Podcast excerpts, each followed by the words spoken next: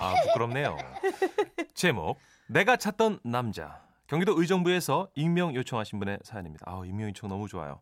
50만 원 상당의 상품 보내드리고요. 200만 원 상당의 안마의자 받을 수 있는 월간 베스트 후보가 되셨습니다. 저는요, 남자를 볼 때 외모보단 속마음을 보는 편이에요. 착하고 순수한 남자. 그게 딱 제 이상형이었죠. 이 얘기를 듣더니 아는 언니가 남자를 소개시켜준다면서 야, 진짜로 너 착하고 순수하기만 하면 되는 거야? 딴 거 진짜 안 보는 거야? 이러더라고요. 아, 그렇다니까. 외모 번지를 해봤자 인물값이나 하지. 됐어. 딴 건 다 필요 없어. 어머. 오케이. 그럼 얘가 딱이다, 얘. 내 초등학교 동창인데 여태껏 진짜 화내는 걸 한 번도 본 적이 없어. 심지어 선생님한테 매 맞으면서도 웃었다니까. 진짜 다른 건 몰라도 너 얘가 진짜 착해. 다른 건 몰라도 애는 참 착해라. 다른 건 몰라도가 묘하게 거슬리긴 했지만 그래도 한 번 뱉은 말이 있어서 소개팅 자리를 나가게 됐는데요. 안녕하세요. 오, 걱정과는 달리 멀끔한 외모에 젠틀한 매너. 괜찮더라고요. 아, 25이면 제가 한 살 오빠네요. 아, 네. 저기 형제가... 아, 언니 한 명 있어요. 아, 그러시구나. 그럼 언니분도 도연 씨처럼 예쁘세요? 네? 말씀도 참 제가 나아요. 아, 도연, 장도연. 야, 이름도 참 예쁘시고. 아, 맞다. 제 이종 사촌도 장씨인데. 아, 정말요? 어디 장씨요? 예? 아, 그러니까 본 적이 어디신데요? 사실 딱히 궁금하진 않았지만 어떻게든 대화를 끌어가야 하기도 하고 해서 물었던 거거든요. 근데 예? 아니, 제 사촌 동생을 본 적 있어요? 어떻게 이런... 우와, 어디서요? 예? 아, 지금 농담하시는 거죠? 아, 본 적이요, 본 적. 그쪽 사촌분 본 적이 어떻게 되시냐고요? 아, 저는 본 적 많죠. 여러 번 보죠. 주로 설날에랑 그 추석 이럴 때 보죠. 순간 알았습니다. 농담이 아니구나. 진짜 모르는구나. 바보구나. 주선자 언니의 애는 착해 이 말이 무슨 뜻인지 확 오더군요. 그럼에도 불구하고 이 남자는 계속 우리가 어디서 봤을까, 진짜 본 적이 있을까 하면서 어느 동네 사냐, 살았냐, 학교는 어디 나왔냐 꼬치꼬치 묻더라고요. 그래서 제가 아하, 그만 물어보세요. 꼭 호구조사하는 것 같아요. 이랬거든요. 그랬더니 글쎄 예? 아니에요. 저 도현 씨 호구로 본 적 한 번도 없어요. 딱 봬도 지적으로 생기셨는데 호구라니요. 말씀이 좀 심하시네요. 아이고야. 이걸 설명을 해줘야 해 말아야 해 고민은 살짝 됐지만 자존심이 상할 수도 있을 거란 생각에 모른 척 넘어갔습니다. 하지만 우리의 착하고 순수한 남자, 그중에서도 뇌가 제일 순수한 남자, 뇌순남 오빠는 계속해서 기대를 저버리질 않더군요. 어떻게 회사는 가까우세요? 지하철 타고 다니세요? 아니요. 카풀해요. 예? 카풀이요? 카풀 위험한데? 필요 이상으로 너무 놀라더라고요. 아니에요. 그거 요즘 많이들 해요. 말도 안 돼. 그런 건 보통 외국 영화에서나 나오는 거 아니에요? 아침마다 그 모르는 사람 차 세우는 것도 쉬운 일 아닌데. 아이고야. 그 보니까 막 엄지손가락 이렇게 막 흔드는 걸로도 안 돼가지고 막 다리 막 이렇게 막 걷고 막 혹시 그러면 도연 씨... 이 사람아, 그건 히치하이킹이고요. 아니, 어떻게 카풀이랑 히치하이킹을 헷갈릴 수 있냐고요. 그리고 상식적으로 매일 아침 출근길마다 동부간선도로에서 히치하이킹해서 출근한다는 게 말이 되냐고. 너무 위험한데요. 그러니까요. 이거. 이번만은 바로 잡아줘야겠다 생각을 했습니다. 그건 히치하이킹 아닐까요? 맞다. 아, 그래, 맞아. 내 정신 좀 봐. 그 히치하이킹이죠. 아, 예. 제가 순간 헷갈렸습니다. 근데 카풀이 뭐였더라. 진짜 이거 아는 건데 제가 갑자기 까먹었어요. 이거 참. 아무리 봐도 갑자기 까먹은 것 같지가 않더라고요. 그래서 장난삼아 떠보듯이 이렇게 해봤죠. 카풀요. 예. 그 마을버스 얘기하는 거잖아요. 그 작은 버스를 풀로 타는 거. 그래서 카풀. 카풀. 예. 설마 이 정도는 아닌 걸 알겠지 했건만. 카풀. 맞네. 맞다. 마을버스. 생각났어요. 나 좀 봐. 도현 씨. 세상에. 제가 원래 알았는데요. 잠깐 헷갈린 거지. 소개팅이니까 긴장해가지고 제가. 아시죠? 네. 이런 경우가 다 있네. 마을버스, 카풀, 카풀, 초록색. 그래서 초록색이구나. 카풀이라. 네. 풀이라. 이게 다가 아니었어요. 여행 좋아한다며 이탈리아도 가봤다길래 베네치아도 가봤냐고 했더니 베네치아는 글쎄요. 저는 그 이탈리아만 가봐가지고. 근데 왜요? 베네치아도 좋대요? 이러질 않나. 와. 뭐 얼마 전에 뮤지컬을 보고 왔다는 얘기를 하면서. 근데 제가 진짜 이해가 안 가는데요. 뮤지컬이 예의 없이 갑자기 막 중간에 뚝 끝나더라고요. 분명 내용이 반밖에 안 나온 것 같은데 갑자기 막 막이 내려지면서 불이 켜지는 거예요. 돈이 좀 아깝더라고요. 이러길래 어머 혹시 그 인터미션 시간에 그냥 나오신 거 아니에요? 1부까지 하고 인터미션 있고 다시 2부 시작하는 건데 이랬더니 진짜요? 이럴 수가. 어쩐지. 그나저나 인터뷰 미션이라고요? 그럼 배우들 직접 만나고 막 그러는 거예요? 대박이네. 와 무슨 연예가 준 게 뭐야. 와 이러질 않나. 그래 모를 수 있어. 실수할 수 있어. 이렇게 하나씩 알아가면 되는 거지. 그래 뭐 사람은 착하잖아. 전 애써 이해하려 노력했습니다. 사람 한 번 봐서 모른다 생각하고 또 생각했습니다. 하지만 자리에서 일어나 나오는 순간까지. 도현 씨 터치페이 하셔야죠. 네? 터치 뭐요? 놀라시기는. 제가 낼게요. 농담이에요. 조이. 어? 조이. 원래 모든 일이란 게 한순간에 터지는 게 아니잖아요. 차근차근 작은 일들이 쌓이고 쌓이다 폭발하는 거지. 그렇게 더치페이를 터치페이로, 조크를 조이로 얘기하는 순간 전 이 상황이 바뀌었습니다. 착하고 순수한 남자? NO! 못됐고 아주 그냥 승질 더러운 남자라도 좋습니다. 그냥 맑기만 잘 알아들어주면 소원이 없겠어요.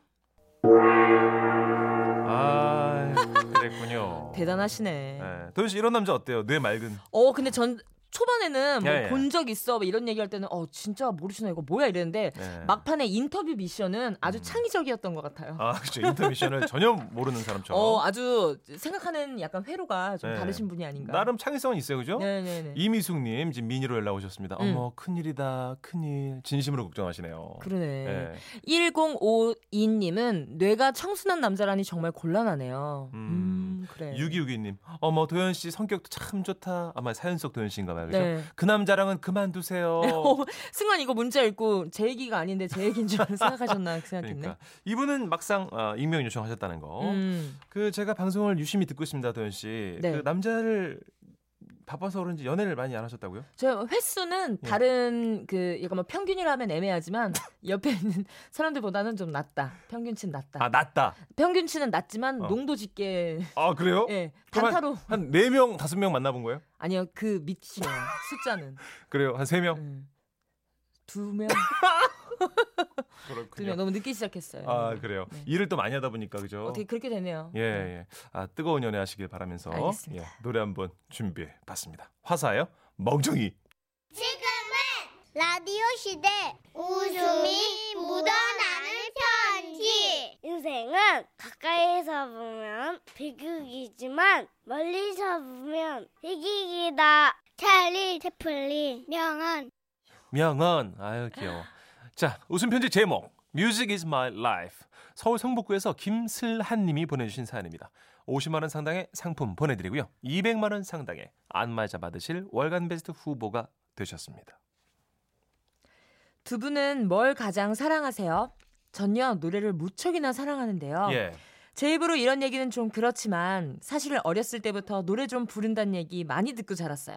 아유 그래 우리 손녀 노래 한번 들어보자. 잠깐만요 목 좀 풀고요. 이제 할게요. 봄이 오면 산에들의 진달래 피네. 아이고 잘한다. 아유 꾀꼬리가 여 한 마리 있네. 아주 그냥 은쟁반 위에 옷구슬 굴러가는 목소리야. 할아버지도 어떻게 좀 더 불러드릴까요? 좋지. 산 너무 남촌에는 음을 몰라서 누가 살길래. 아유 괜찮아. 대본대로라면 아주 잘한다 너. 아유 내 강아지 잘한다. 노래를 좀 하니까 주변에서 절 가만히 두질 않더군요. 이 노래 불러봐라 저 노래도 좀 불러봐라 계속 시키시고 노래대회 대상은 따놓은 당상이라며 막 나가라고 부추기시고 그랬죠 뭐. 학교 친구들도 제 노래 듣는 걸 좋아했는데요. 제가 노래에 약간의 개그를 가미해서 불렀거든요. 야 김슬한 오늘은 뭐 없냐? 없긴 왜 없어. 이 누나가 또 준비한 게 있지. 아 뭔데 얼른 들려줘봐. 오랫동안 사귀었던 정든 내 친구여 독수리 오형제. 아! 야 거기서 독수리 오형제가 왜 나와? 야야야 너네 한국을 빛낸 백면의 위인들 노래 알지? 알지. 황산벌의 계백 맞서 싸운 관창 요즘 여자랍니다. 야 진짜 너 천재 아니냐? 메칸더 이러지 마세요. 여자 마음은 갈대랍니다. 안 돼요 왜 이래요 트위스트 추면서. 뭐랄까 뮤직 이즈 마이 라이프 노래는 곧 제 인생이랄까요? 지치고 힘들 때 모든 게 다 하나둘 무너져갈 때 항상 저를 다시 일으켜줬던 건 음악이었죠. 저는요 사춘기도 노래로 극복했고요. 우와. 지금의 남편도 노래를 꼬셨어요. 오, 그 정도로 노래 없으면 안 되는 애인데 어머나 세상에 신랑과 연애를 막 시작했을 무렵에 갑작스럽게 복덩이가 생겼네요. 노래 흥얼거릴 시간 없이 저희는 서둘러 결혼을 했고요. 다행히 모든 일 무탈하게 진행돼서 출산 날까지 아무런 걱정이 없었죠. 여보 나 지금 애 나올 것 같아. 그래 수간호사님 곧 오신댔으니까 조금만 기다려봐. 그래 라마즈 나 그거라도 해야겠어. 그렇지 그때였어요. 옆방에 있는 산모 한 명이 천장이라도 뚫을 기세로 소리 지르기 시작하니까 나 죽네 남편 어딨어. 무슨 도미노 쓰러지듯이 다들 연이어 소리를 지르더라고요. 하지만 전 흔들리지 않았고 옆방 산모들이 소리 지를 때 라마즈 호흡에만 집중했는데요. 마지막 수술대에 올랐을 때 그때 딱 한 번. 선생님 이제 힘줄게요. 갑니다.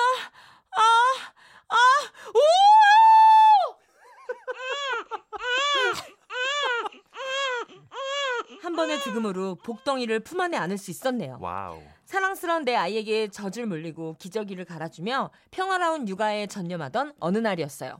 아이가 돌쯤 됐을까요? 맞다. 뮤직 이즈 마이 라이프. 내 인생은 음악 그 자체인데. 이거 애 낳느라 까마득히 잊고 있었네. 그래. 다시 노래를 불러야겠다. 그리하여 아이가 신생아일 때도 불러주지 않던 자장가를 부르기 시작했는데요. 엄마가 섬 그늘에 굴 따라가면 아기는 혼자 남아 집을 보다가 이거 잘 불러야 되는데 바다가 들려주는 이거 왜 이러지? 자장 노래 왜 이래? 뭐야? 아이고 어떡해. 진짜 웬일인지 저 부분이 안 되는 거예요. 아이는 자장가 들으면서 잘 자다가 음이탈 나니까 갑자기 깨서 울어대고 저는 하는 수 없이 다른 노래로 바꿔 불렀죠. 우리 아가 미안해요. 엄마가 다른 노래 불러줄게. 꽃밭에서란 노래인데 할머니가 엄마 어렸을 때 불러주던 노래야. 아빠하고 나하고 만든 꽃밭에 채송아도 봉숭아도 한창입니다. 아빠가 메어놓은 새끼줄 따라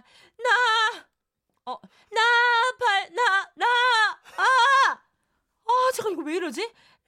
나 발꽃 어머 진짜 왜 이래? 이번에도 딱 저 부분 고음 올라가는 게 안 되는 거예요. 아이 재우는 건 뒷전이고 갑자기 막 속상하면서 화도 나고 언제부터 내 목소리가 이렇게 된 건지 곱씹고 또 곱씹게 되더라고요. 진짜컨대 아이를 낳으면서 돌고래 5단 고음을 냈을 때 그때 목이 간 것 같은데 확인할 방법이 있어야죠. 정말 속상했습니다. 그치. 눈물이 나올 정도로요. 뮤직 이즈 마이 라이프. 음악은 곧 내 인생인데 그 음악을 잘할 수 없다는 사실이 너무 슬펐어요. 그러다 이건 정말 아니다 싶어서 병원에까지 찾아갔죠. 보니까 그 아이를 낳으면서 호르몬이 불균형해져서 그런 것 같습니다. 성대 내시경을 한번 해보시죠. 의사 선생님 한마디에 저 그 자리에서 바로 그 어렵다는 성대 내시경을 했잖아요. 그게 어떻게 하는 거냐면요. 코로 내시경 카메라를 목 부분까지 쑥 넣어서 성대를 보는 건데요. 아, 각하님. 자자. 벌해요. 말씀하지 말고 계세요. 예. 자자 이렇게. 아파요. 선생님. 아, 예. 언제 끝나요? 자, 금방 끝납니다. 아, 정말 고통스러웠어요. 유내시경하고는 느낌이 또 다르다니까요. 콧물인지 침인지 모를 것들이 제 얼굴에 잔뜩 묻어서 휴지로 닦고 있는데 아이고. 의사 선생님이 그러시더라고요. 아, 성대 주변의 근육이 매우 두꺼워진 상태입니다. 이거 뭐 웬만한 남성분 수준이에요. 어? 그러면 어떻게 해요? 수술해야 돼요? 아, 간혹 수술로 근육을 얇게 만들기도 하지만 선생님은 잠시 말씀을 멈추시더니 저를 빤히 보면서 이러시더라고요. 안 하시면 됩니다. 네? 뭘 안 하면 되죠? 노래를 안 하시면 됩니다. 안 돼요 선생님. 저 노래 없이 못 산단 말이에요. 아니요. 환자분께서 뭐 가수도 아니시라면서 꼭 노래를 해야 되나요? 네. 전 해야 돼요. 아, 저 진짜 노래 없는 제 삶은 상상할 수도 없단 말이에요. 의사 선생님께서 노래 부르지 말라고 한 게 벌써 10년 전 일인데요. 지금은 어떠냐고요? 응해요. 여전히 걸걸한 목소리로 살고 있지만 갑자기 네. 노래는 포기할 수 없어서 코인 노래방에 가서 노래 부르며 행복한 나날을 보내고 있답니다. 노래방에 가면 제 목소리에 맞춰 톤 조절이 가능하니까 기죽지 않고 노래하고 있어요. 잔인한 여자라 나를 욕하지는 마. 잠시 너를 위해 이별을 택한 거야. 잊지는 마 내 사랑을. 너는 내 안에 있어. 너무 기빠진다. 길진 않을 거야. 슬픔이 가기까지 영원히. 와와와와와와와. 야, 잘한다 장도연. 와, 아닙니다. 도대체 살리려고 일부러 그 고음불가 스타일로 했는데 실제로 노래 좀 하시네. 아니요, 노래 잘 못하는데 그냥 음만 맞추려고 하는 수준이죠. 근데 원래는 이게 노래를 잘 불렀다가 다 꺾여야 되는데 전혀 그러니까. 꺾임이 없을 정도로. 너무 잘했어요. 잘했어요. 네, 한 톤이었습니다. 4002님께서 예리한 질문을 하셨어요. 와, 도연 씨 오늘 하루하고 출연이 얼마 받아요? 다 쏟아내시네. 노래하고 애도 낳고 난리 났네. 지금 내시경까지 하셨거든요. 맞아요. 지금 내시경도 했고 지금 애도 낳았고 뭐 많이 했네요. 연예인들이 방송 자체를 큰 돈을 벌지 못한다는 거 광고 주셔야 돼요. 자, 광고주분들 장도연 씨 광고 모델로 좀 써주시기 바라면서 고맙습니다.